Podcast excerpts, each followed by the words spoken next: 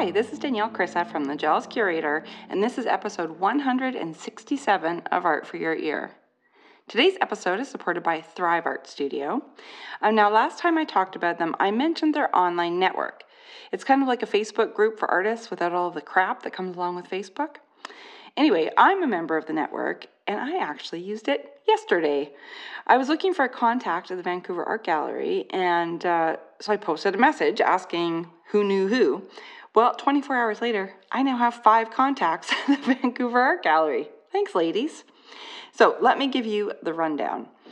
If you're looking for a positive and supportive space on the internet with other practicing artists where you can ask questions, share insights, and access vetted resources, then this is for you. Oh, and speaking of resources, Jamie and Tara have created an entire resource library about the most asked questions and concerns um, that they've heard over the last five years of running Thrive. There is info about pricing your work, how to sell your work, writing your artist statement, revamping your website. Basically, all of the things that come up as we're trying to do this whole art thing on our own. A membership to the Thrive Network is only $25 a month, and if you want to try it first, you can for free. Yep, Jamie and Tara are offering a free week-long trial, so just head over to thriveartstudio.com slash network. thriveartstudio.com slash network. So today I've got my good friend, super brilliant, and very blunt art consultant, Pennylane Shen, back on the podcast. And the title of our segment today? Pennylane Made Me Cry. yes, she has that effect on people.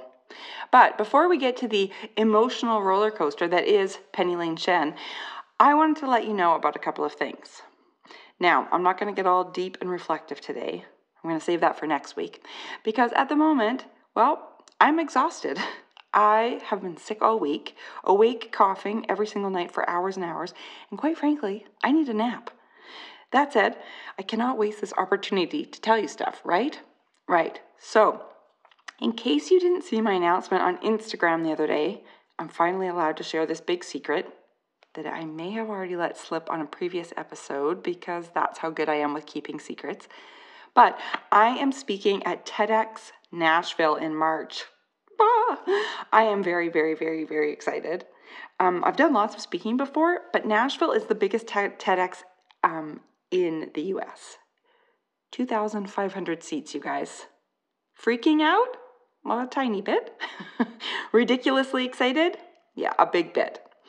Anywho, if you're around that area on March 20th and 21st, tickets are on sale right now if you want to come. Just visit TEDxNashville.com and there's a ticket link right there. Okay, now the other bit of Nashville news I'm also having a solo show there that opens the same weekend as TEDx. Coincidence? No. The lovely person that invited me to speak also suggested doing a show while I was there. Well, how do you say no to that? You don't. That lovely person is Pam Marlene Taylor. That's actually her Instagram handle, too, if you want to go follow her. she is an artist, curator, museum manager, and speaking coach. Yep, she's a Renaissance woman. Anyway, because of Pam, I have a solo show featuring 25 brand new pieces made specifically for this show, opening on Sunday, March 22nd at Maud Fellows Art and Design Gallery in Nashville. And the title of the show? Shit Arlo Says. Yep, it is an entire show built around the stuff my inner critic whispers in my ear while I work. I thought it was appropriate since my TED Talk is kind of along the same lines. I'm tying it all together, people, tying it all together. It has been quite an experience, speaking of emotional roller coasters. Writing a 20 minute talk about the pitfalls of creativity while trying to make 25 new pieces about the pitfalls of creativity. Hmm, maybe this is why I'm exhausted. It kind of feels like when people say, oh, if you want to learn French, you should just move to Paris and immerse yourself in the language. That is sort of what the last four months has felt like. There have been moments of, why did I say yes to all of this? To, I'm on fire. I'm so glad I said yes to this. You guys know. It's the usual artist roller coaster. Anyway, it's all now only a month away, and I am pumped. There, okay. Now you know all the stuff. That's all I wanted to tell you. I'm going to get pretty deep and emotional next week, but for now, let's move on. Um, okay, time to talk with Pennylane. So last time we did a segment titled Pennylane Calls Bullshit. She wanted to clean up her act a little bit. So today she's going to share the four biggest reasons people tend to cry when she shows up. I have a feeling all of you will relate to at least one of these reasons, if not all four. Ready? Calling Pennylane in Vancouver. Hello, Pennylane. Hi, Danielle. How are you? I'm good. How are you? Good, thanks. I'm You a little, you know, always a little bit nervous Well, to chat with you. Been I've been like uh, cleaning obsessively, and I use this like vin- vinegar cleaner, and then I want like salt and vinegar chips because everything smells like vinegar, and then Oh. I go and have them, and then I clean again. It's like this vicious cycle. oh my god, my mouth's watering. Do you know? You know my love of chips. Oh yeah. That's Do you know? So, what is today? So, today we're recording on Thursday, February 20th. I have not had one chip in 2020. Why? Why? Why? I don't know. I'm trying. I'm trying to not eat chips like they're going out of style. Okay, okay. Like you were in Maui too, and they have like some of the best, the, like Maui sweet onion yes, chips. they do. you know. And Greg got them with his lunch one day. Yeah. And I said, you know, I can't believe that this is happening in our marriage. And he said, he said, it was only one time. It didn't mean anything. Yeah. they meant nothing to me. They meant nothing to them. me. It was just a one time thing. Typical. I also feel like, you know, Greg teaches spin, so he can do whatever he wants. Like I know, but like I go know? to I go to bar and Pilates and all this stuff. Why can't I do whatever I want? Well, you can. well, I can, but then my pants Yeah. just get tighter and tighter. anyway, so I was like, okay, my goal my, in my New Year's resolution, Yeah. And apparently Greg just read me this thing that um, January 19th, you know, Strava, you can like Mm-hmm. record your sports stuff with Strava. Apparently, January 19th is called Quitter's Day because Yes, that's right, when people right. stop their New Year's resolutions. That's right. So I made it past January 19th. I'm pretty proud. That's good. So Well, don't talk good. about Well, vinegar, please. Okay. Because okay. now my mouth right. is watering. I mean, yesterday one of my clients made me um like potato chip cookies. What? Yes, which were gluten free, so you'll love that. Um, and I shouldn't even call them cookies. They're more like clusters where it's just crushed potato chips melted with like chocolate as the glue. And then that's it. So they're salty and oh my god. Good amazing. lord. I Yeah. knew I shouldn't have done this call with you today. I've been doing so well. This will be my quitter's day. I'm like, it's Pennylane's fault. I don't even know what do you do with your hands when you're watching TV? I have to sit on them. Yeah, okay. It's really, really, really, really sad. one day I'll go back. But see, I feel it's like a gateway, you know? It's like you have one and then it's true.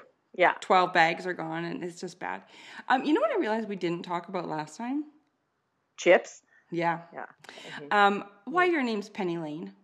Yep. I love this little story. Yeah, I, you Oh, told me this over dim sum. I was like, so Penny Lane, how how did that come to be? Did was this a good story? I don't just thought feel it was funny. I just thought it was cute that that that your parents thought it was a girl's name. Yeah, and um, you know, they didn't speak a ton of English, so that was another thing. I don't think they had like a, a lot of choices necessarily. But didn't they think Um, it was like yeah. from the Beatles song? They thought it was a song about a girl named Penny Lane, right? Oh yeah, yeah, yeah. Like technically, you know, rather than a barbershop, you mean? right. Yeah, yeah, yeah, yeah, for sure. And then And I guess it could be because Penny is, and you know, or rather than a place, sure. and that's why they're, you know, that's why the two words are fused together and not separate. So, so And then what is your brother's name? John. Yeah. Which I thought was so funny. Like, Totally. He didn't get Strawberry Fields or something. Like he just got No, John. or Lucy. yeah, exactly. He's just John. Yeah. Um, or eh, I didn't get that, which is weird. Anyway. Yeah, I know. Yeah, why didn't you get Lucy? anyway? Anytime I talk about you, people are like, they'll always interrupt me. Wait, like her first name's Penny and her last name's yeah. Lane, and I'm like, no, no, Yeah. her first name's Pennylane, and they're like, what? I think But- it would always be way more sweet if my last name was Lane. Penny Lane. Yeah, I think that would have just been worked out a bit nicer, but it is what it is. I think it's nice how it is. I think it's a delightful name. I have gone to the Penny Lane, um, it, like in Liverpool. Really? Yeah, and uh, got got my hair cut there at the barbershop, which actually didn't exist. Like they they built that after the fact. Oh, But he was just loving it, the barber. there. I assume you documented all of this with photography. Yep.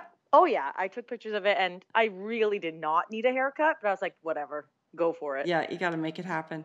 Oh, that's sure. hilarious. Yeah, and it's a pretty sketchy part of town, which I Oh. don't think anybody tells you about. But my my friend who lives there too, he's like, we got off the bus. He's like, okay, quick, get a picture. Let's get back on the bus. Oh, well, that's just like you. Yeah, it's true. A little bit sketchy. Yeah. Yeah, a little bit sketchy. Get back on the bus. Yeah. Well, that's an Um, excellent segue into um, the theme, actually, of this episode. Would you like to do you the honors? say it. No, you say it. Okay, so last time we focused on uh, pellets and steamers, Pennylane calling bullshit. Yes. And I wanted to break it down this time and get a little bit more um, in touch with the feels.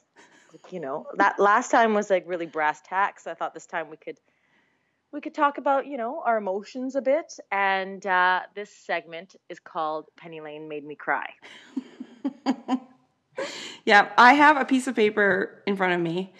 Um, usually I'm super organized and I have like a bullet list of, you know, whatever. And I was like, I'm not going to. Penny's just going to show up and do her thing. So I just have at the top, it says PL, and then um, Pennylane makes people cry. And, I'm, and that's it. The page is blank. So let's talk about um, people that you made cry Okay. Um, and why. Why did you make them cry? Sure. So, what I think I've sort of broken it down to is like four main reasons. I was thinking about this and like, it's not everybody, okay? Like, everybody, it's one in 10 people, maybe. Right. Mm. Which is not, which is not a lot, but No. is, is, is, you know, a fair amount. And when people come out, they're like, I didn't even cry. I'm like, congratulations. You're part of the 90% of people who don't cry.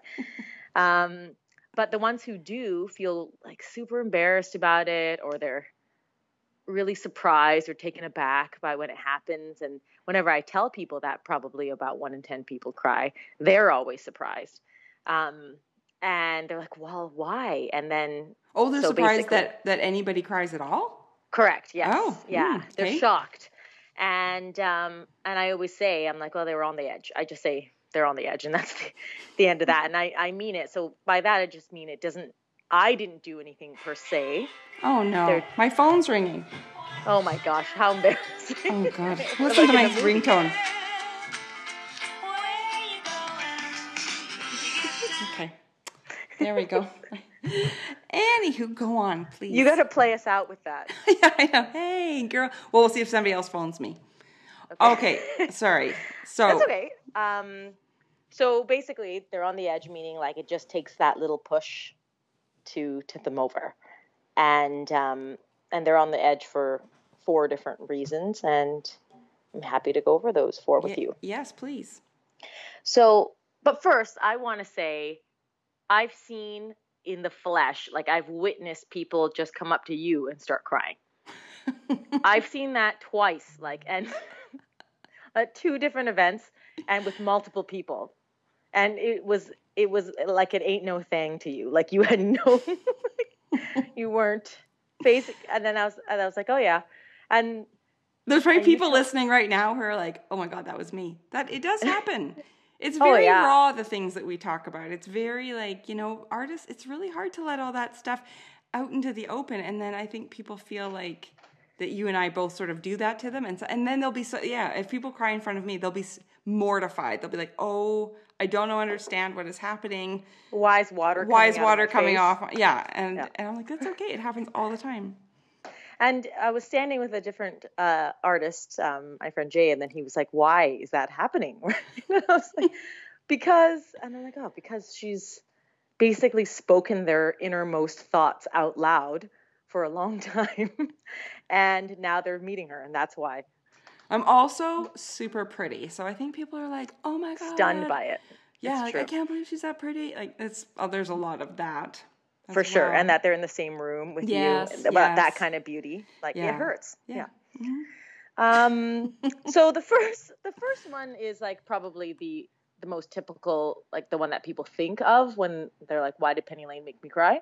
And uh, it's criticism. So they they think that I've given them some kind of brutal criticism and they've cried. And certainly that is some of the time. And it's not brutal. It's just any kind of criticism. Yeah. I think uh, last time we talked about how I was saying um, when I was in undergrad, and we had these two French exchange students come, and uh, they would sit through these critiques with us, and we would all say like, "Oh, well, I really like love the color that you're using here," and in these critiques, and they would come ar- around to them, and they would be like, "I don't know what any what, what you guys are talking about. This is shit." And they would. I don't think you did tell me that. Did I not tell you that? I don't think so. Yeah. So that summer when those French exchange students came, and they're like, "I don't know why." you guys have crits this way that are all just, you know, blowing sunshine, sunshine yeah. fests. Yeah. Yes, exactly. And then they were they would like and they'd be smoking always and they were so cool and always they would come around and be like, I'm so terrified at what Claudette is going to say next about my work. oh my god, I have to write that name down. That's going in a Yeah. painting. Okay, Claudette. Totally. Smoking. Got it. and smoking and be like, your work is garbage. It means nothing. and I'm like, oh my God, it's true. You stared into my soul. Um, so I think it's like a big cultural thing where at least, you know, I think we're all about building com- like community and having this fostering this like really safe environment. And I'm all about that too. But that sometimes, that sometimes like breeds this overly sweet um, environment that doesn't allow for constructive criticism. Mm-hmm. Everybody gets a participation ribbon. Exactly. And without that, and then the second you get any, waterworks. Mm. So, and I, I, I know this is a, like a touchy one because sometimes, I mean, you talk about your experience a lot in art school and how that really turned you off. But I think it's because they, you know, you had you had a professor that straight up just said, "Don't do this anymore." Yeah. Yeah, well, and I kind of I was just thinking that when you said, you know, like if people get the criticism it's waterworks, like I kind of wonder if it's like some old trauma that's left over where you know, like they've been feeling like they've been faking it up until now and then they got called on it again and it's just like, "Oh my god." Um and I think like yeah, for me, I just didn't show anybody anything for 20 years. Yeah. That was better. Yeah. That was better for me because I didn't want feedback. I didn't want, I felt like I'm finally making something. What if I get this quote unquote feedback, criticism, whatever, and it's, I stop again? I was so scared of that. And then it was, Mm-hmm. You had PTSD, like you I had. feel like, I mean, you know, not to minimize people who actually have PTSD, but like Yes, it kind of, course felt not. like that, you know, like For that sure. I was so terrified to go down that road again that I just didn't, like, I just set up roadblocks to prevent myself from going down that road. And then it was baby steps. It was actually after Jealous Curator and like um, Sarah G and, and uh, Jessica Bell. Mm-hmm. And I took chocolate to them, chocolate pastries, and um, spent an afternoon with them. And they actually, they gave constructive feedback yes. which is what I wanted and which is what you give. I didn't want to be told you should never paint again and this is crap and I didn't want Claudette smoking in the corner. I just I just I wanted actual feedback to be like this is strong this this isn't you know I'd maybe like maybe try going over here a little bit and um that's what I really liked about with you but I was I was also super scared because I knew that you weren't going to sugarcoat which I And that- which after the fact I totally appreciated. But I think it's scary when you're when you full on know there will be no sugar. For sure. Yeah. Yes. And I think that, you know, most of the time people people always ask me like the probably the most common question I get is do you ever see art that's so bad that it's beyond repair? And then what do you say? And I was like, no, uh, yes, I see some freaking bad art, but it's never beyond repair. And I think it would be like if somebody went to a gym and was super unhealthy and they're like, nope, can't do anything for you, never Right. work out again, you know? But uh, no one is like that. And then, yes, That's such a good that, analogy. that person might not, you know, become a Iron Man and like do a standing backflip, um, but they'll get to the best that they can be and they'll get better, like no matter what. There is no, there's no way they won't. Hmm Does that make sense? If they Totally. if they keep at it, right? And so, and also, I think my comments are oftentimes when people ask, like, okay, like, what do you, what are you basing that on? When I when I do give the constructive criticism, it's not, and I have to always clarify that it's not that this is technically not good. It is because I've seen it the most often Mm. like so basically like if i see you know even though the trees are done exceptionally well if i see 10 trees that week, I'm not going to choose the trees. Right. In the work. So it's not exactly about whether I think it's good or not. It doesn't have anything to do with it being technically good. It has to do with how kind of unique it is. Mm-hmm. And if you're telling your story and pushing your your um, ideas forward.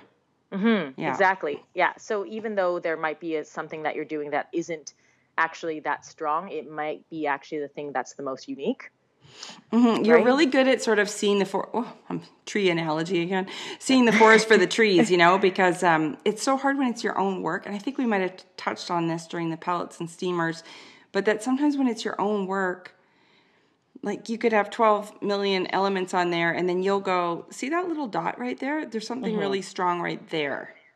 And that's just from seeing a ton of dots yeah. you know? Like but do people cry when would people would people be upset? Like when they've gone to the trouble to do 12,000 things in a piece and then you point to one little corner and go i think you should i think this is where you should go.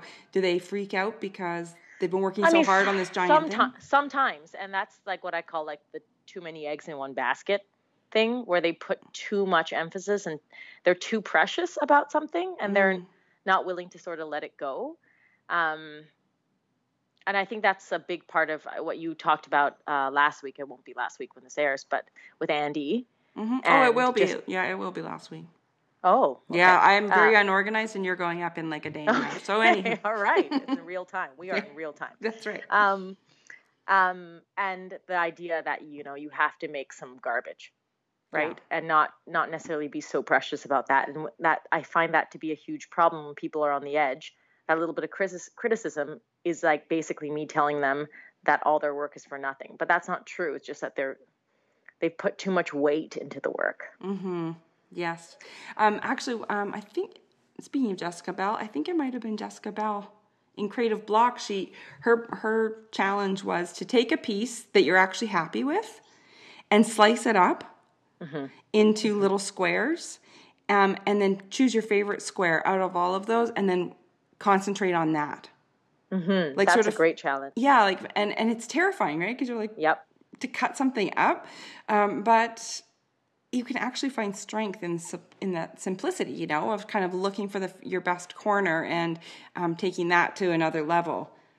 Yes, it's, it's exactly. a good challenge I, for sure, and you just can't if you're too precious about something, then you're also probably too precious about selling it, you know, or mm. letting it go. And it has to have like a life without you, right? Mm-hmm. Um, I also find that for most people, the criticism they already know, like 99% of the time, they already know that that's a weakness. It's, and I find it's kind of like, you know, I was thinking about it, it's like when a kid falls down and skins their knee and they're probably okay and they feel okay, but then they look at their parent and their parent looks at them with like a sad face or like a uh oh kind of face, and then they start bawling. Yeah. but they're fine, you know, and it's just it's that acknowledgement of like this was bad, that was bad, that makes them actually start to cry. Yeah, totally. Well, like so, I said right off the top, it's so vulnerable.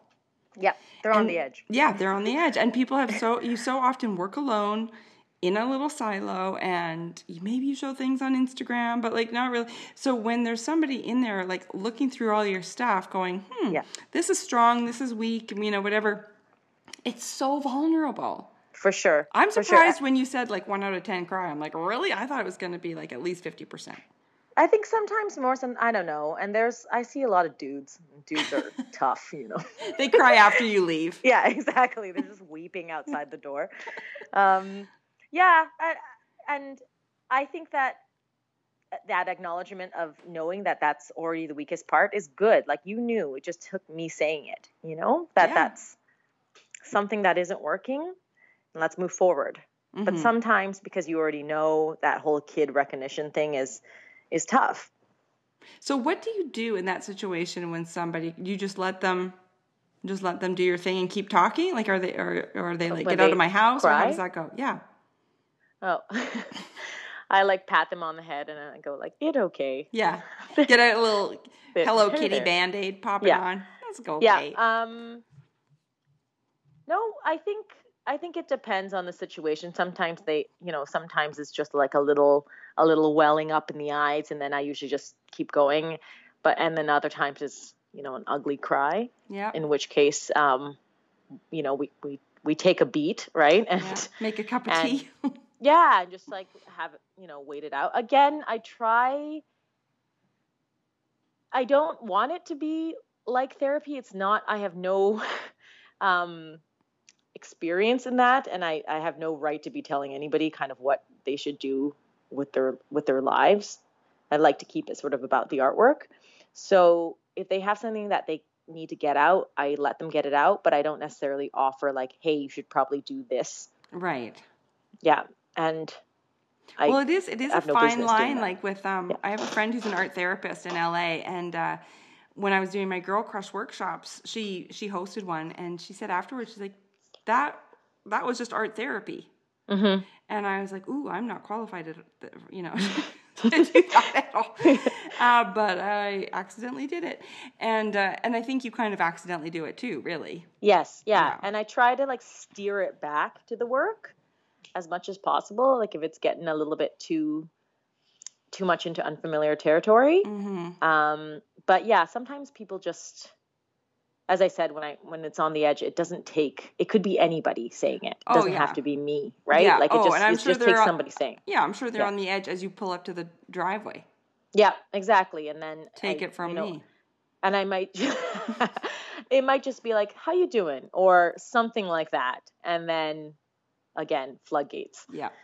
Um, so the second reason is, and this is a common one, is like external forces. So that's the whole like lack of time, lack of money, lack of resources kind of thing. That's that makes people frus- frustrated or stressed out, right? Mhm. And that lack of time thing is usually the, what it is, and it's like time in two ways. Time, I you know, like disposable time. Like I don't have time to make art, but it's also time as in time on the earth like i'm too old and i don't have um i don't nobody's recognizing me and i can't i can't possibly start my life over now Right. yeah so and of course that leads to money because the more time you spend doing something the less the less time you're spending making you know money right, Right. necessarily so that's also a huge part of it and there are these just very real you know um obstacles i guess that get in the Mhm. way I think frustration is exactly the right word for that because you kind of feel like it's out of your power. mm-hmm. So um, the instinct is it's not crying out of sadness or defensiveness; it's crying out of just complete frustration. For sure Yeah. and you know i think you talk about this um, with a lot of artists on the show just being a parent right Yes. and that being this huge external force like the the um, responsibility of keeping another human or humans alive i call it like is pretty big um, and it tends to like take up a lot of your creative energy It does, yeah. And I you know I was just talking about this with somebody else too, and it's it's it's even more like there's also the pressure from like I remember going to the park with Charlie. I, I was at home with him for five years, and Jealous Curator started when he was about two and a half. So I was kind of like in this weird middle ground, like for the majority of the time I was home with him.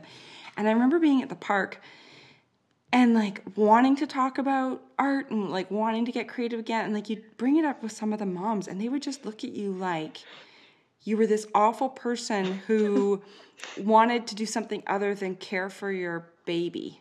Mm-hmm. And I'm like, no, no, mm-hmm. no. Like, I, I, I'm, I'll make sure he's good. Like, he'll be yeah fed. i'm still you know. committed to keeping Yeah, I still love yeah. him very, very much.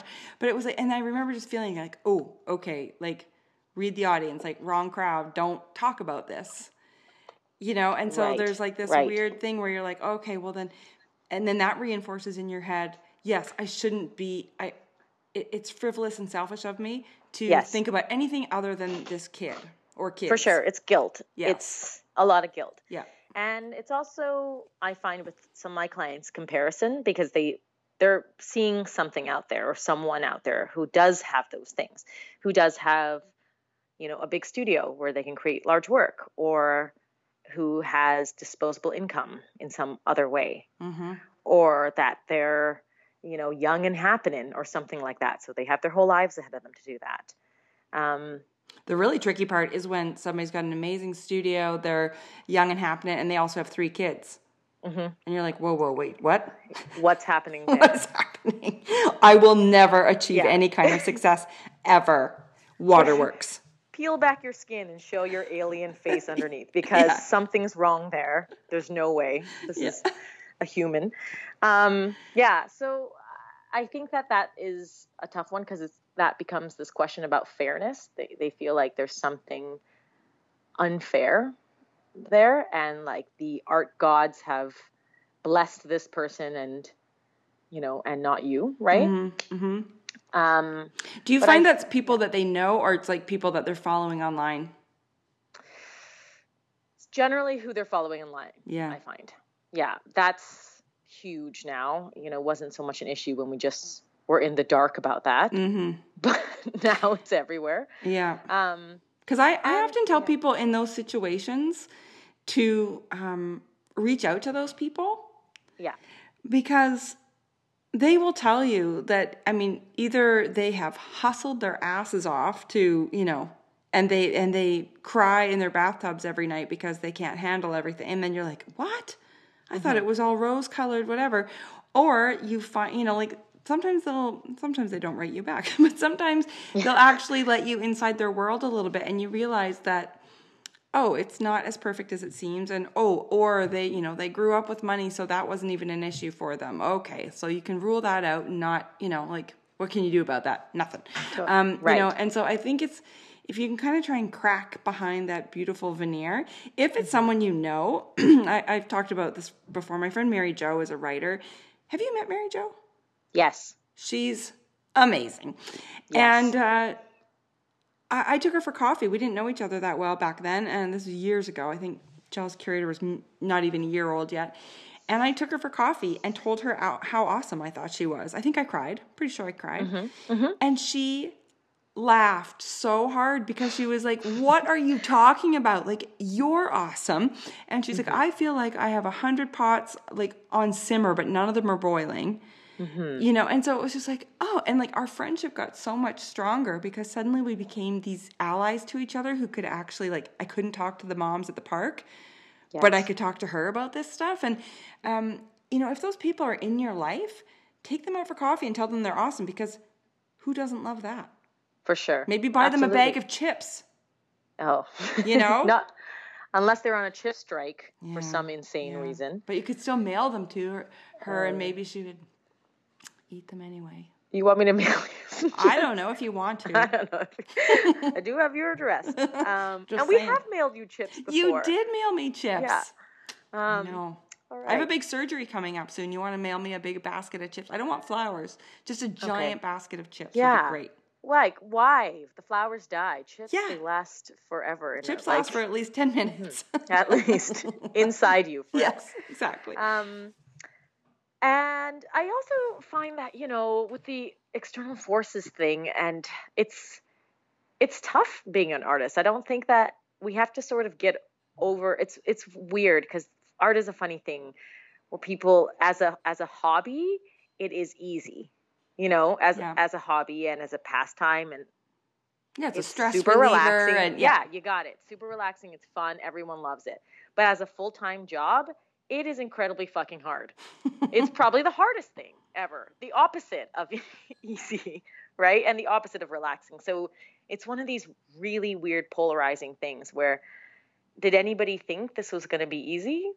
You know, it's it's not. It's I wonder you, if it's you chose because, it because you love it. Like, yeah. Yeah, I wonder if it's because if you started it as a hobby, you know, and it yes. was relaxing and delightful and then you know things pick up and it's like oh my gosh like this is great and i'm making money and i could turn this into something and then it becomes your full and then you're like wait where where did the relaxing lovely thing go this is now really really hard and i don't know for sure yeah it is that it would it changes. and I, th- I think it's also i'm just going to interrupt you and sure. not ask my guest anything but um i think it's also perception from other people because I remember I was just thinking about this when I was in university I moved into residence in third year and um, I, ha- I always worked in my res room, so I had my easel set up.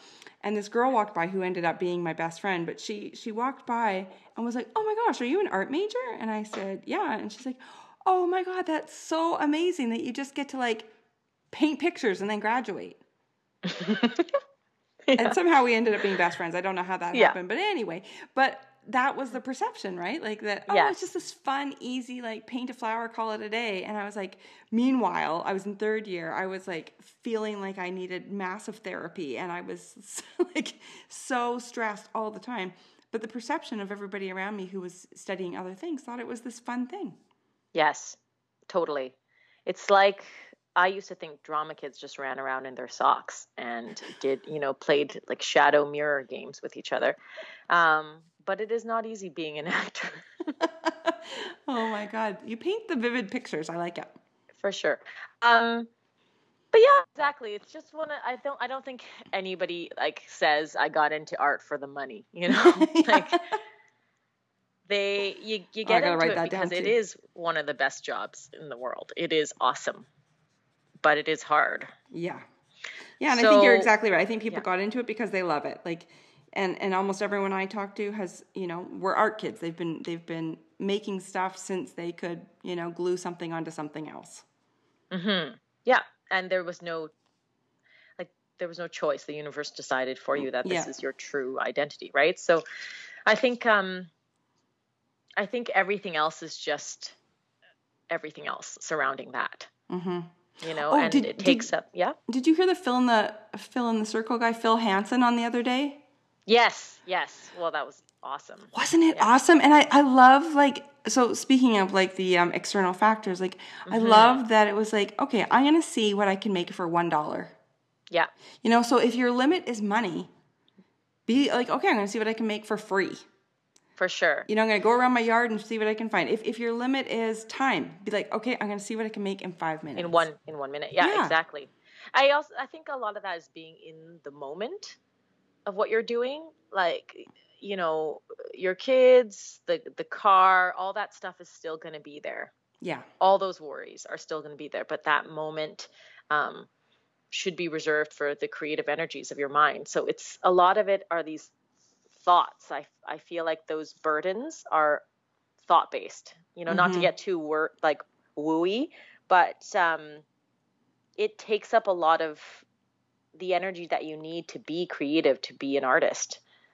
Um, these future plans, these past regrets, like all these things that you just have to do. That fact that the house is messy and yada yada. But mm-hmm. in that very moment, is that actually a problem? Probably not. Yeah. And those are the times that you know you need to strike. Yeah, and I I've said a few times too that I feel like if we put as much energy into coming up with the excuses Mm-hmm. If we put that same amount of energy into making something, you'd be so prolific. Mm-hmm. Mm-hmm. You know, I spent I, I've spent years having excuses about why I couldn't make something, or you know, I didn't have the right paper and the lighting wasn't right, and this and this and this and this and this. All that time. Do you know how many things I could have made? Right. And you make so many things right now. I sure do. It's pretty crazy. I know. Yeah. It is a little bit crazy. Um, so third, third yep. of third or fourth.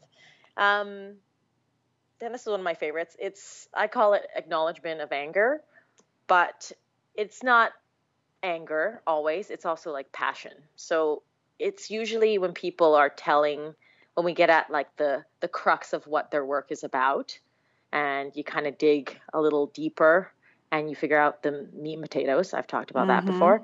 And that's usually no surprise, something that they care very deeply about or is very personal to them.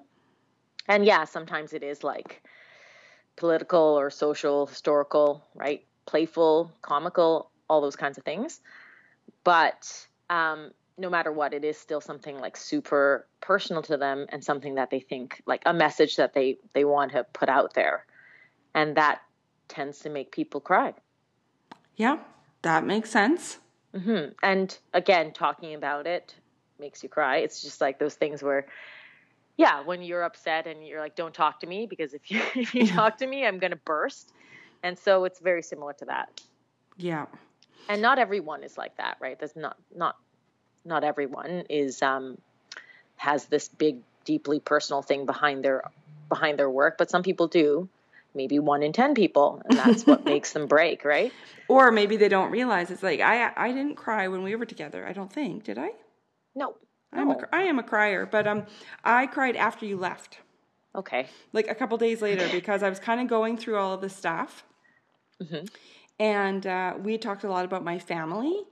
Yeah. And I kind of didn't realize, I don't think, how much mm. those relationships were playing into my work. I just thought I was doing these fun, humor based, you For know. sure. And we talked so much about your family. Yeah. Yeah. And it was a bit a like, whoa, I didn't. It's kind of like ha- sometimes aha moments that are linked to your passion or digging that little digging deeper into the meat and potatoes strikes a nerve for sure that maybe you didn't really realize was exposed and then all of a sudden Pennylane comes in with her poker mm-hmm. zap pokes you a bit pokes yep. you next thing you know you're a puddle on the floor but it's best, true right the best work is those things right that's why i like this one because I mean, the sooner we can talk about what it's about, the sooner you can work to make it better. Yeah. And we can identify like what it is, right? And the per- so I think for the best art and for many people, like art is just to make life better for not just yourself but the people around you, and that usually requires like recognizing what might currently be worse mm. or wrong or missing or something and so putting that out there, like you talk a lot about how you didn't think your work was serious because it was funny. Right. You know, and I think a lot of that comes from probably the fact that we need a little bit more joy out there. Maybe that's what art should be for you. Right. And so it could just like I think some sometimes figuring out what it is that you find is lacking and then trying to fill that with your artwork um, is your meat and potatoes. Mm-hmm. Don't make me cry. you're not on the edge. No, well, but it, that is really true, and it took me a very long time. Um, actually, even that, even you saying that, like the fact that it can it can be funny, but still have seriousness behind it. Mm-hmm. And uh, I think like this fibroid series that I'm doing right now, I think is really beautiful and really like there's lots of funny elements to it, but mm-hmm, mm-hmm. like it's also really upsetting to me, which is why I'm doing mm-hmm. it. I, I wanted to have the power to turn it around. You know, it's like okay, well, that's one of the superpowers of being an artist is that you can take lemons and make lemonade. Mm-hmm. And um, I'm still doing it with my voice. I'm still making it funny, and um, perhaps that's a deeper problem that I just deal with you know, trauma through humor. Yeah, it's all fine. It's fine. It's fine. And I think that's satire, right? That's the that's an age old tried and true method. Yeah. Of making people look at something a different way that like makes them feel like acknowledge it and then feel better about mm-hmm. it. Um, um, so yeah. w- what did you call this one again? I called it acknowledgement of anger. That's what I call it, but it's not always like anger is a bit too loaded of a word sometimes it's like no acknowledgement of passion but right. it's just some something that um, somebody figuring out with you what it is you give a shit about yeah I, that's what i was gonna say i think it's like that even going into those sessions they might not know what that thing is i think that's what like makes you cry is like hitting that nerve and being like whoa i didn't even realize again because you're sort of seeing the forest for the trees right to be like but what about this? it's like mm-hmm. looking that little one dot in the corner going, you really talk about your family a lot. And it's like, what? Mm-hmm. I, oh, I didn't even realize, you right. know? And yeah. um, I think that triggers you because it's like, whoa, this is more than I thought it was, you know, kind of unlock something that you maybe weren't even realizing that you were ready to unlock. For sure. And I think that you maybe sometimes we start with the things that we feel are closest to us or the safest or the most readily available and we don't recognize that that was actually it was it's more than that. We think we've done it because of convenience or just because it's just you know on our minds but it's really on our minds because it's something more. Yeah. Especially you know with your work too a lot of it was about is was is about your family because they're there you know and you see them all the time and they've been a big part of your life. Um but that has led to so many other like branches of why that's important to you and your work mm-hmm. well and you know and that was a huge part you huge part thrive actually my my mm-hmm. first thrive group because um I don't know, just like allowing myself to to actually share with people and not be terrified of being ripped apart. Mm-hmm. Mm-hmm. I mean, it took till I was in my 40s to be. I mean, I, I graduated from art school and I was what 21 or something, and it took until in my early 40s that I was actually willing to talk to people about my art. And the more you do it, the less scary yeah. it becomes and you start to know your it's like oh well you're kind of a jerk so i'm actually not going to talk to you about my art and not sure. that i need people to blow sunshine but it's like you kind of start to gauge like who the good people are to bounce things off of and who the people are like ah i'm totally. not going to get anything good out of you anyway you um, also find the people who are talking about the same things mm-hmm. which is great last week you mentioned um, or again with Andy, like uh, that sometimes there's just something in the water. Yeah, I like that, and and both you know Andy and yourself so that it's some it, there are sometimes these trends that are going around, and people are talking about these things like collectively. Yeah, and uh, I like that, but you don't figure that out until you know a lot of I think a lot so much of your work is about um, again using humor, but about gender roles. Mm-hmm and that's in the air and that's a good thing and sometimes we, it takes that collective voice even though yeah we want people to be talking about it all at the same time so we can speak louder about it mm-hmm. and that's a bit like that's a bit unnerving too i find because um, the reaction you can get online is a bit scary sometimes mm. you know it's like that um, who was the woman that said to the nba player just shut up and dribble Right. Yeah, it sort of feels like that. It's like, oh, okay, okay, just you know, stay in your lane. Like totally. Yeah. Um, I actually just did a piece for my Nas- Nashville show that has a whole bunch of naked ladies, like from all different, like you know, art history paintings and a few modern ones, and then a few cats in there too. And it says, um, the title is um, uh, "People Love Cat Art, Not Political Art." Hashtag mm. grab them. Hashtag Me Too. Wow. And yeah. uh, because when you first look at it, you're like, oh, pretty, and then you start to yeah, realize cute. it's like grab them by the what now, and yeah, uh, totally, yeah. But it's like people love cat art; it's everywhere. But yes. people like I just wrote about these really beautiful flags um, yesterday, and uh, and somebody commented and said, "Do people buy political art?" And I was like, hmm, hmm. I don't know. We'll find out if hmm. anybody buys my cat painting. Right. Totally. It's it's interesting because that's it's it's funny to say that because in some ways most art is political. Yeah, every, you know, generally speaking, people are trying to say something. Exactly. Their, their yeah. position, their point of view, whatever. Oh, but okay. number yeah. number four. Okay, let's finish it off. Um, number four is recognition of success, and we've already touched on this a little bit. And it's basically, again, could be anybody, but just so happens to me be me saying, "This is good," or I like this, or something like that. And it just tips them over the edge because they have maybe either been in isolation for so long or they've had these, you know, art PTSD, past experiences that have reinforced some something that some insecurity in themselves mm-hmm. that maybe being an artist was like an illegitimate job or that they're wasting their time whatever that they're not good enough and somebody coming along and saying, "No, this is this is good." It just rips them out. Yeah, like it's probably just like complete relief. Yeah, it's this amazing relief and this like relief of guilt, I think, mm-hmm. and um, and and I do think it's probably a lack of of criticism or as well. It's like combined with nobody else telling you that, right? right?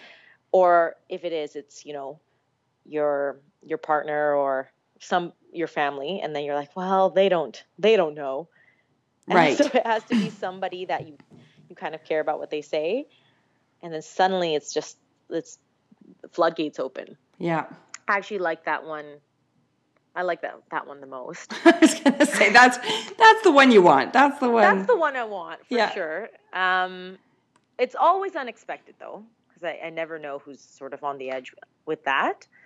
But yeah, it takes. It's just such a pent up thing that they've been alone for so long, thinking these thoughts, and um, with a lot of, I mean, with a lot of pain. yeah. um, and just to be able to again you know it doesn't have to be me but just somebody saying no no you're on the right track is enough Yeah.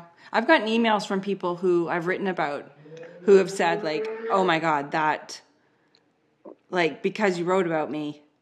Like they get that exhale. yeah Exactly. And I'm like, "Well, what are you talking about? Your stuff is so good. Like why?" your work is great Yeah, and uh, I think it's just it is the whole thing like, you know, going back to you saying like this is not an easy job. And Yeah. it's so emotional. Like I, I often said like people would ask if I, you know, I was a graphic designer for 18 years and I worked on huge huge brands and was in big meetings with, you know, Nike and and BMW and all this stuff. I was never nervous because not I not that I didn't care, but I mean, it was my job and mm-hmm. I did, the, you know, I got the brief and I did the thing. And if the people didn't like it, well, okay, you know, but when you make art and it's about your family or it's about your political views or it's about a trauma that happened to you or it's about whatever, yeah that would not exist in the world if you didn't exist in the world. Like somebody else would do the Nike ad, somebody else would jump in and work on BMW, but that mm-hmm. piece would not exist in the world had you not created it based on your experiences. That is incredibly vulnerable. for sure for sure i think that's really you well put because and having someone come along and say no that's good is almost in many ways i feel like i'm saying no like you're good Right. Yeah. like everything you're doing your decisions that you've made they've been good decisions yeah. yeah and It would be is- such an interesting study to like actually like like go into the background of the different people that cry for the different things. Like, did you have like some sort of art school, you know, meltdown? Do you have a partner who tells you that you suck and that art is a waste of your time and resources? Um, you know, like all of that factors in and people don't realize. Like I just did a post the other day um, on Instagram about um, did you see it my February 17th post? tell me February tell me. 17th, 1999. Um, oh yes, was yes, when I was on a plane flying home from Australia away from a very abusive relationship. And I can never look at the calendar. Like it's been 21 years. But when it says February 17th, Mm-hmm. all I can picture is being on that plane. Um, oh, I don't know what the point of saying that was. Trauma? I think that yeah, and also just these past experiences that have made you who you are. yeah and it's just it's so um it's so raw and on the surface and and uh you know he he was one of the things that led into he fed into my inner critic he would always Very say what's the so. point like he dropped out of high school in like grade 10 or something and he was telling me like oh what's the point in this like you're not showing in new york so who cares and and i allow i believed that Oh yeah. you know and so when you like people when like their whole fabric of who they are and everything that's led up to this is i'm not surprised more people don't cry Yeah. totally. And it's, it's it's funny because it, it also comes along with a lot of like shame. Like Yeah. that these people have told you these things, like that guy, you know, um, and and then you feel kind of embarrassed that you've you know, even just you saying he dropped out of school in grade 10 yeah and you're like how how did I let somebody like that do something like this to me? yeah for 20 years Yeah. like i've thought about it you know so it comes along with a bit of with a bit of this shame as well yeah yeah Um, embarrassment that you allowed that to stop you and you know the fact that i let that teacher stop me for all these years and it became um, so such a truth to me that i didn't even until i wrote creative block and actually had to think about all this Mm-hmm. I was like, oh yeah, that prof. Like I'd completely forgotten about it. I'd for- completely forgotten about this asshole from Australia because it had just become a truth in my Yeah. brain that I wasn't good enough to make art. It wasn't like, oh, he said that or he said that and I shouldn't listen to them. It was just a fact in my mind. yes yes and i think when I when i'm with somebody in, in a room it may just be kind of hitting that nerve Yeah. and they might not know and I I certainly don't know Yeah. But um, I'm sure the most the majority of the people that cry in front of you have no idea that they're going to cry when you first show up. oh gosh, no, no, gosh, no. I certainly don't know. They don't know. Um, It's just a fun surprise. it sure is. and as I said, like I mean, I even though it happens quite often, I am still um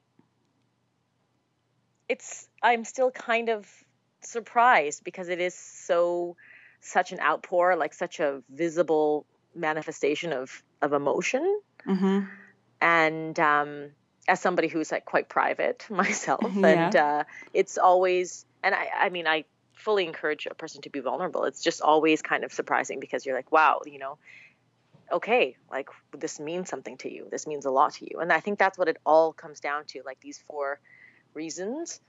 It all just comes down to you care very deeply about what you're doing hmm And that's amazing and beautiful, and that it proves that you're in the right camp.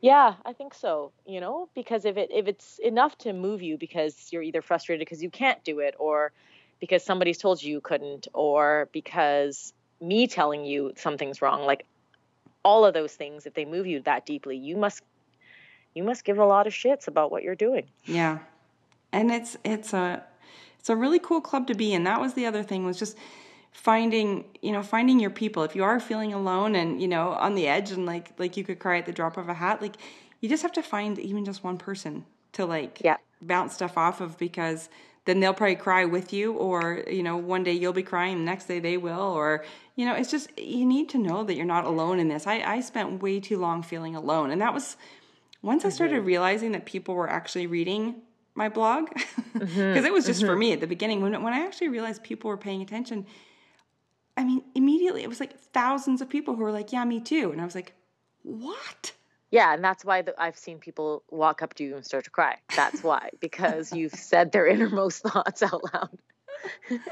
yeah i guess and so. those happen to be your thoughts. Yeah, they are. Right? Yeah, very much. And I honestly, it's so narcissistic. I honestly had no idea that other people, I didn't even know inner critic was a thing. I just thought that was a horrible thing I had. I did not know it was just a thing that every Yeah. human has about anything, you know? I don't think that's narcissistic. I like I totally think that's part of, you know, you being alone.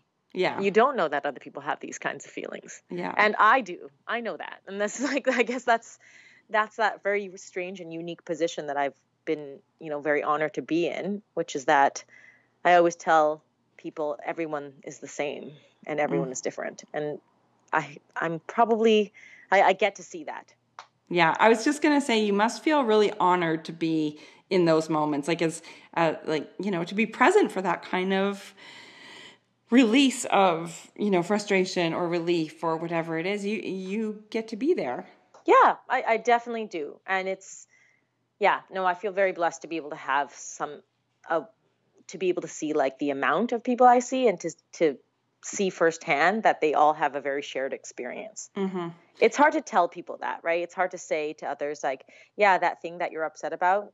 Um, you know, I saw two people last week and four people the week before that that feel the same way, I know. right? It's not, yeah, Yeah, you don't don't realize until you actually meet those other people.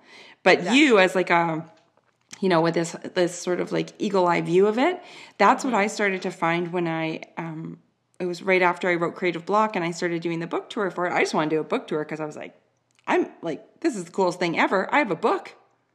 Yeah. I might never. I, I didn't think I'd ever write another book, so I went on this big book tour, and everywhere I went, didn't matter what city, you know, didn't matter the demographic in the in the audience. I heard the exact same stories over Yes. and over and over, and people would cry about the exact. And I'm like, I literally heard the same story from somebody else on the other side of the country totally. and it's amazing like it makes you realize like okay like this is just a club we're in, we are all in together and if you can see it like that and get yourself out of the silo and realize that there are thousands and thousands of people who are like you it really really helps you move forward and keep going feeling. it is so comforting Yeah. comforting I think um, my partner Connor, you know, um, has come with me on a lot of these talks and um, just seminars in little towns, right? And a lots of times afterwards, as I've seen with you, I've been there many times where they've just lined up to talk to you, right? Mm-hmm. And they'll, you know, one or two people or five or six will sort of talk to you for a little bit longer because they need to tell you some deeply personal thing about their journey. Yeah. Um, and they're crying, right? These sorts of things. And um, he said one time, he's like, God, that like is that that must be emotionally just so exhausting and draining for people to put those things on you, like their tragic kind of um, journeys. And uh, I'm like, nope, not at all, because I just take it. Like I don't say anything. Usually, I just like nod, and then say, yeah, that's you know, that sounds like it's been difficult or something. And I'm listening, and they say it to me. I take all that and I throw it all in the garbage. And that sounds so awful. And I don't mean for it to be awful. I mean, like, I'll carry this with you and together we can throw it in the garbage. Yeah. Or uh, I'll transfer it for you. I'm happy to be the transferring. Right? I think it's different with somebody who is actually, you know, in a profession like a counselor or therapist who does kind of have to carry those things, or at least I I joke that you know they're not throwing it in the garbage; they're, they're bringing it to the recycling and Right. they're separating it out to become new things. But I don't do any of that. I'm wasteful and I throw it right into the trash. All that Well- emotional baggage, right? And Yeah. because I don't need to carry it around, they don't need me to carry it around. They just needed me to be like a little transfer, the garbage truck, and drive it to the dump. yeah. And I am plenty happy to do that. well, and I bet in a lot of those cases, just like with me too, it's the first time they've ever said it out loud. Yes, yes. And they just needed to get it like you out. ca- Do you feel like you carry that around, or do you just let No. it go? I let it go because um, it's theirs. But yeah, I think that's a really good analogy. You can feel the relief when they. I've never thought of it as like being like a garbage man, but I like that because I'll tell Andy about it. Andy loves a good analogy. Um, Yes. um, I I I think that because very often I think it is the first time they've ever said it out loud, and sometimes they do cry because they're like, "Oh my God, where's this coming from?" And they tell you this thing.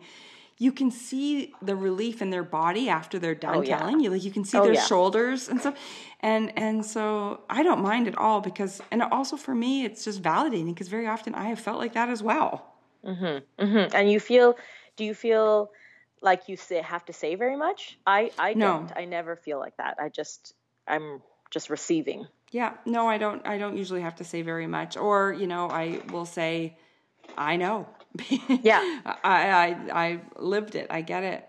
I feel like I get it probably at one one hundredths of how much you get it.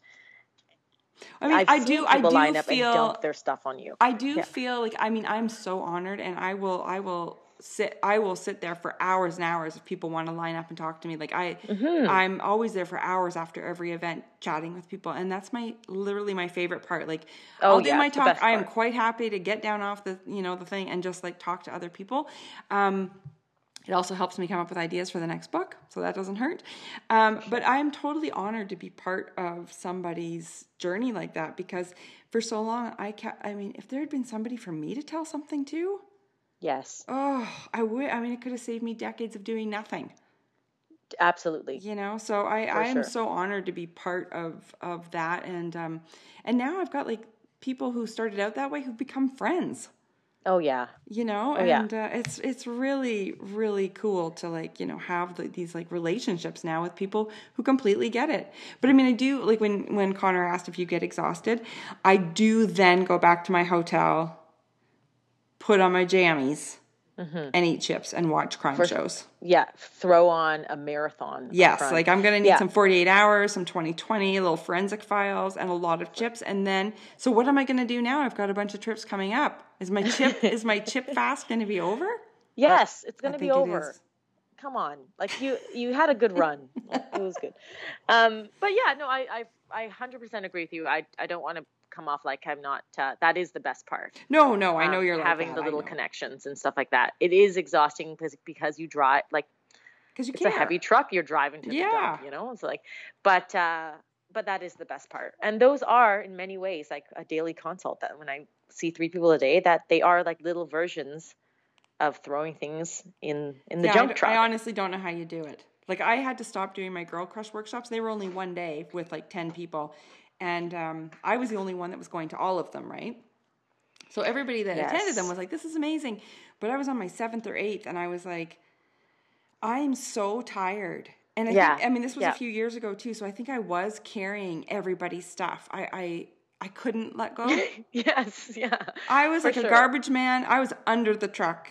You were sticking garbage in your pockets I and going home with it. Like Yeah. that's Yeah, like a dead fish. Yeah, that's like a putting it in weird hobby. That's what. Yeah, I got to take it to the dump, and I was, and I was taking it home with me, and I was exhausted, and I just couldn't do it anymore.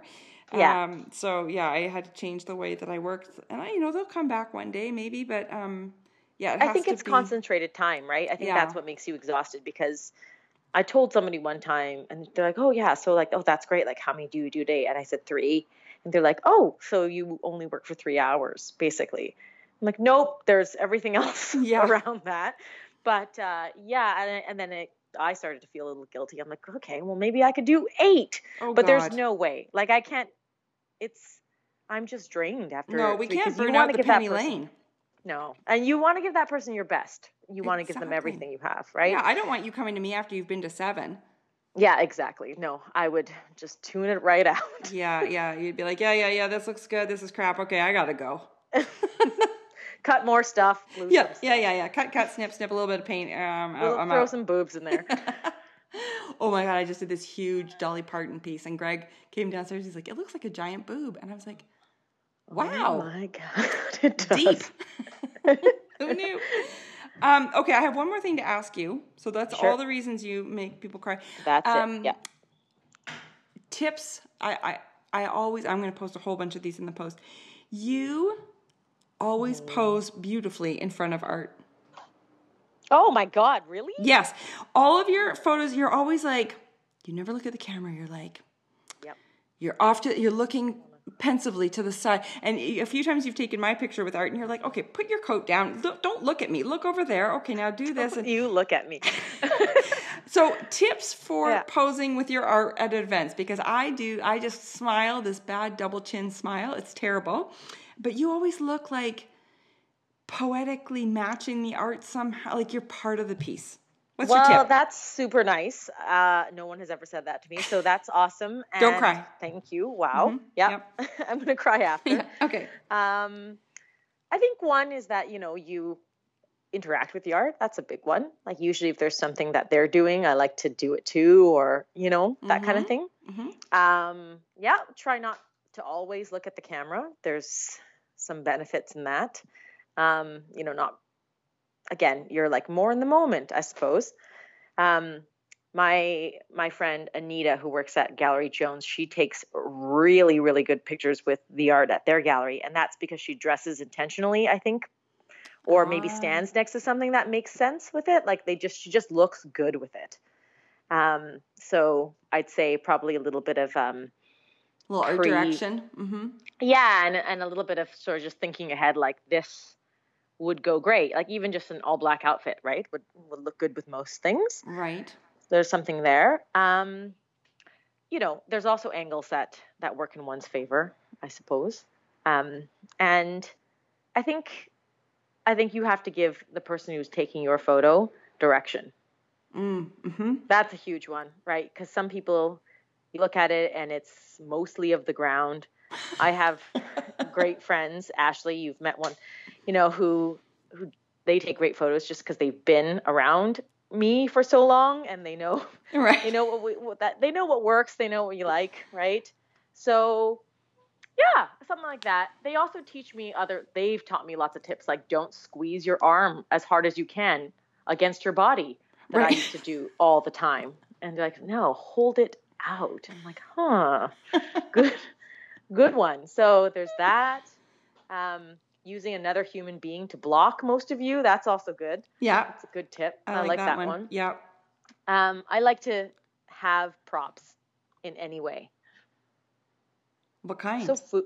Well, like you know, if there like if there are flowers around, if there's food in any way, that that's always kind of fun to integrate. Um, or if there is like if it's with sculpture or something like that, I like to get an angle where I'm either partially like covered by it or interacting with it in some Right, way. Yes. Yes. Yeah, yeah. I think we just have to do like a photo shoot, and I will take a whole bunch. God. Um, well, see, I'm, now I have an excuse to post all of those pictures for that because I love it when you do that. And I, when a camera comes out, I panic. I stand up straight. It's like a school photo. Mm, and cheese, Yeah. and I usually Yeah, say cheese. Yeah, I think it's because you haven't had somebody who's been given like giving you direction, and so you feel awkward. You know? Yeah. Like if somebody says like, "Oh, don't do that with your mouth," that's weird. You're like, "Got it. I like that. Like I prefer that." So, you know, I think you need somebody like make Greg give you direction. Oh, he's terrible. Oh my god. Oh, I love him, but he no. All all of the pictures from our Hawaii trip, I think I'm in two photos, and they're both super. Like I'm talking or like super unflattering. It's like okay, well, I That's guess yeah, that's a pity because I think you look great in photos. And again, I mean, not to again toot my own horn, but when I'm when I'm taking them, they look great. they do. One of my favorite pictures ever is the one that you took of me on the ladder um, in the Vancouver Mural Festival. Yeah, it's a great picture. Because you were like, climb up You the ladder. And I was like, okay. And then I got up there and I was like, cheese. And you were like, no, don't look Sure. at me. Turn to the side. I was like, oh, okay. And um, Okay. I think I smized. I'm pretty sure I smized. Oh yeah, you got to smile. Yeah. for sure. Yeah, I, I what would be frowning uh, like fries? Frowning with your eyes, also Oh, yeah, fries. fries. Um, Mm, yeah, so I think all, all, all of those. We, if we did a photo shoot, it would it would be great. It would. Let's I know. that. I trust you. Um, that was awesome. I the loved angles. all of the things. There was uh, barely any poop talk this time. No, I thought we should clean it up. Yeah. Kinda clean up my act. Sure, sure. Um, I think it was great, and um, I'm gonna when people when you guys are listening to this, if you cried during the episode, tell me on Instagram because I'm gonna start keeping some sort of sociological data. Cry log. Yeah, cry log because it's it's legit. It happens to everybody. That's what makes Yep. us sweet, vulnerable, heart on sleeve artists. Indeed. No shame. Makes for the best work. Yep. Thank you, Pennylane. Thank you. Um, and I will have you back on in a couple of months, and we'll do it all again. I'm looking forward to it. All right. I will talk to you soon. I just realized we didn't talk about TV at all. That is kind of a miracle for me and Penny. Oh, well, at least we talked about chips. Oh, and by the way, the quote unquote recipe for those chip cookie, I don't know, chocolate things, um, is there's a link to it in my post on my site, thejealouscurator.com. Thank you so much to Pennylane for A, not making me cry, and for B, being so amazing and generous with her stories, her wisdom, and her time. Thanks to the Thrive Network for supporting this episode, and as always, thank you for listening. There will be more art for your ear next weekend. See you then.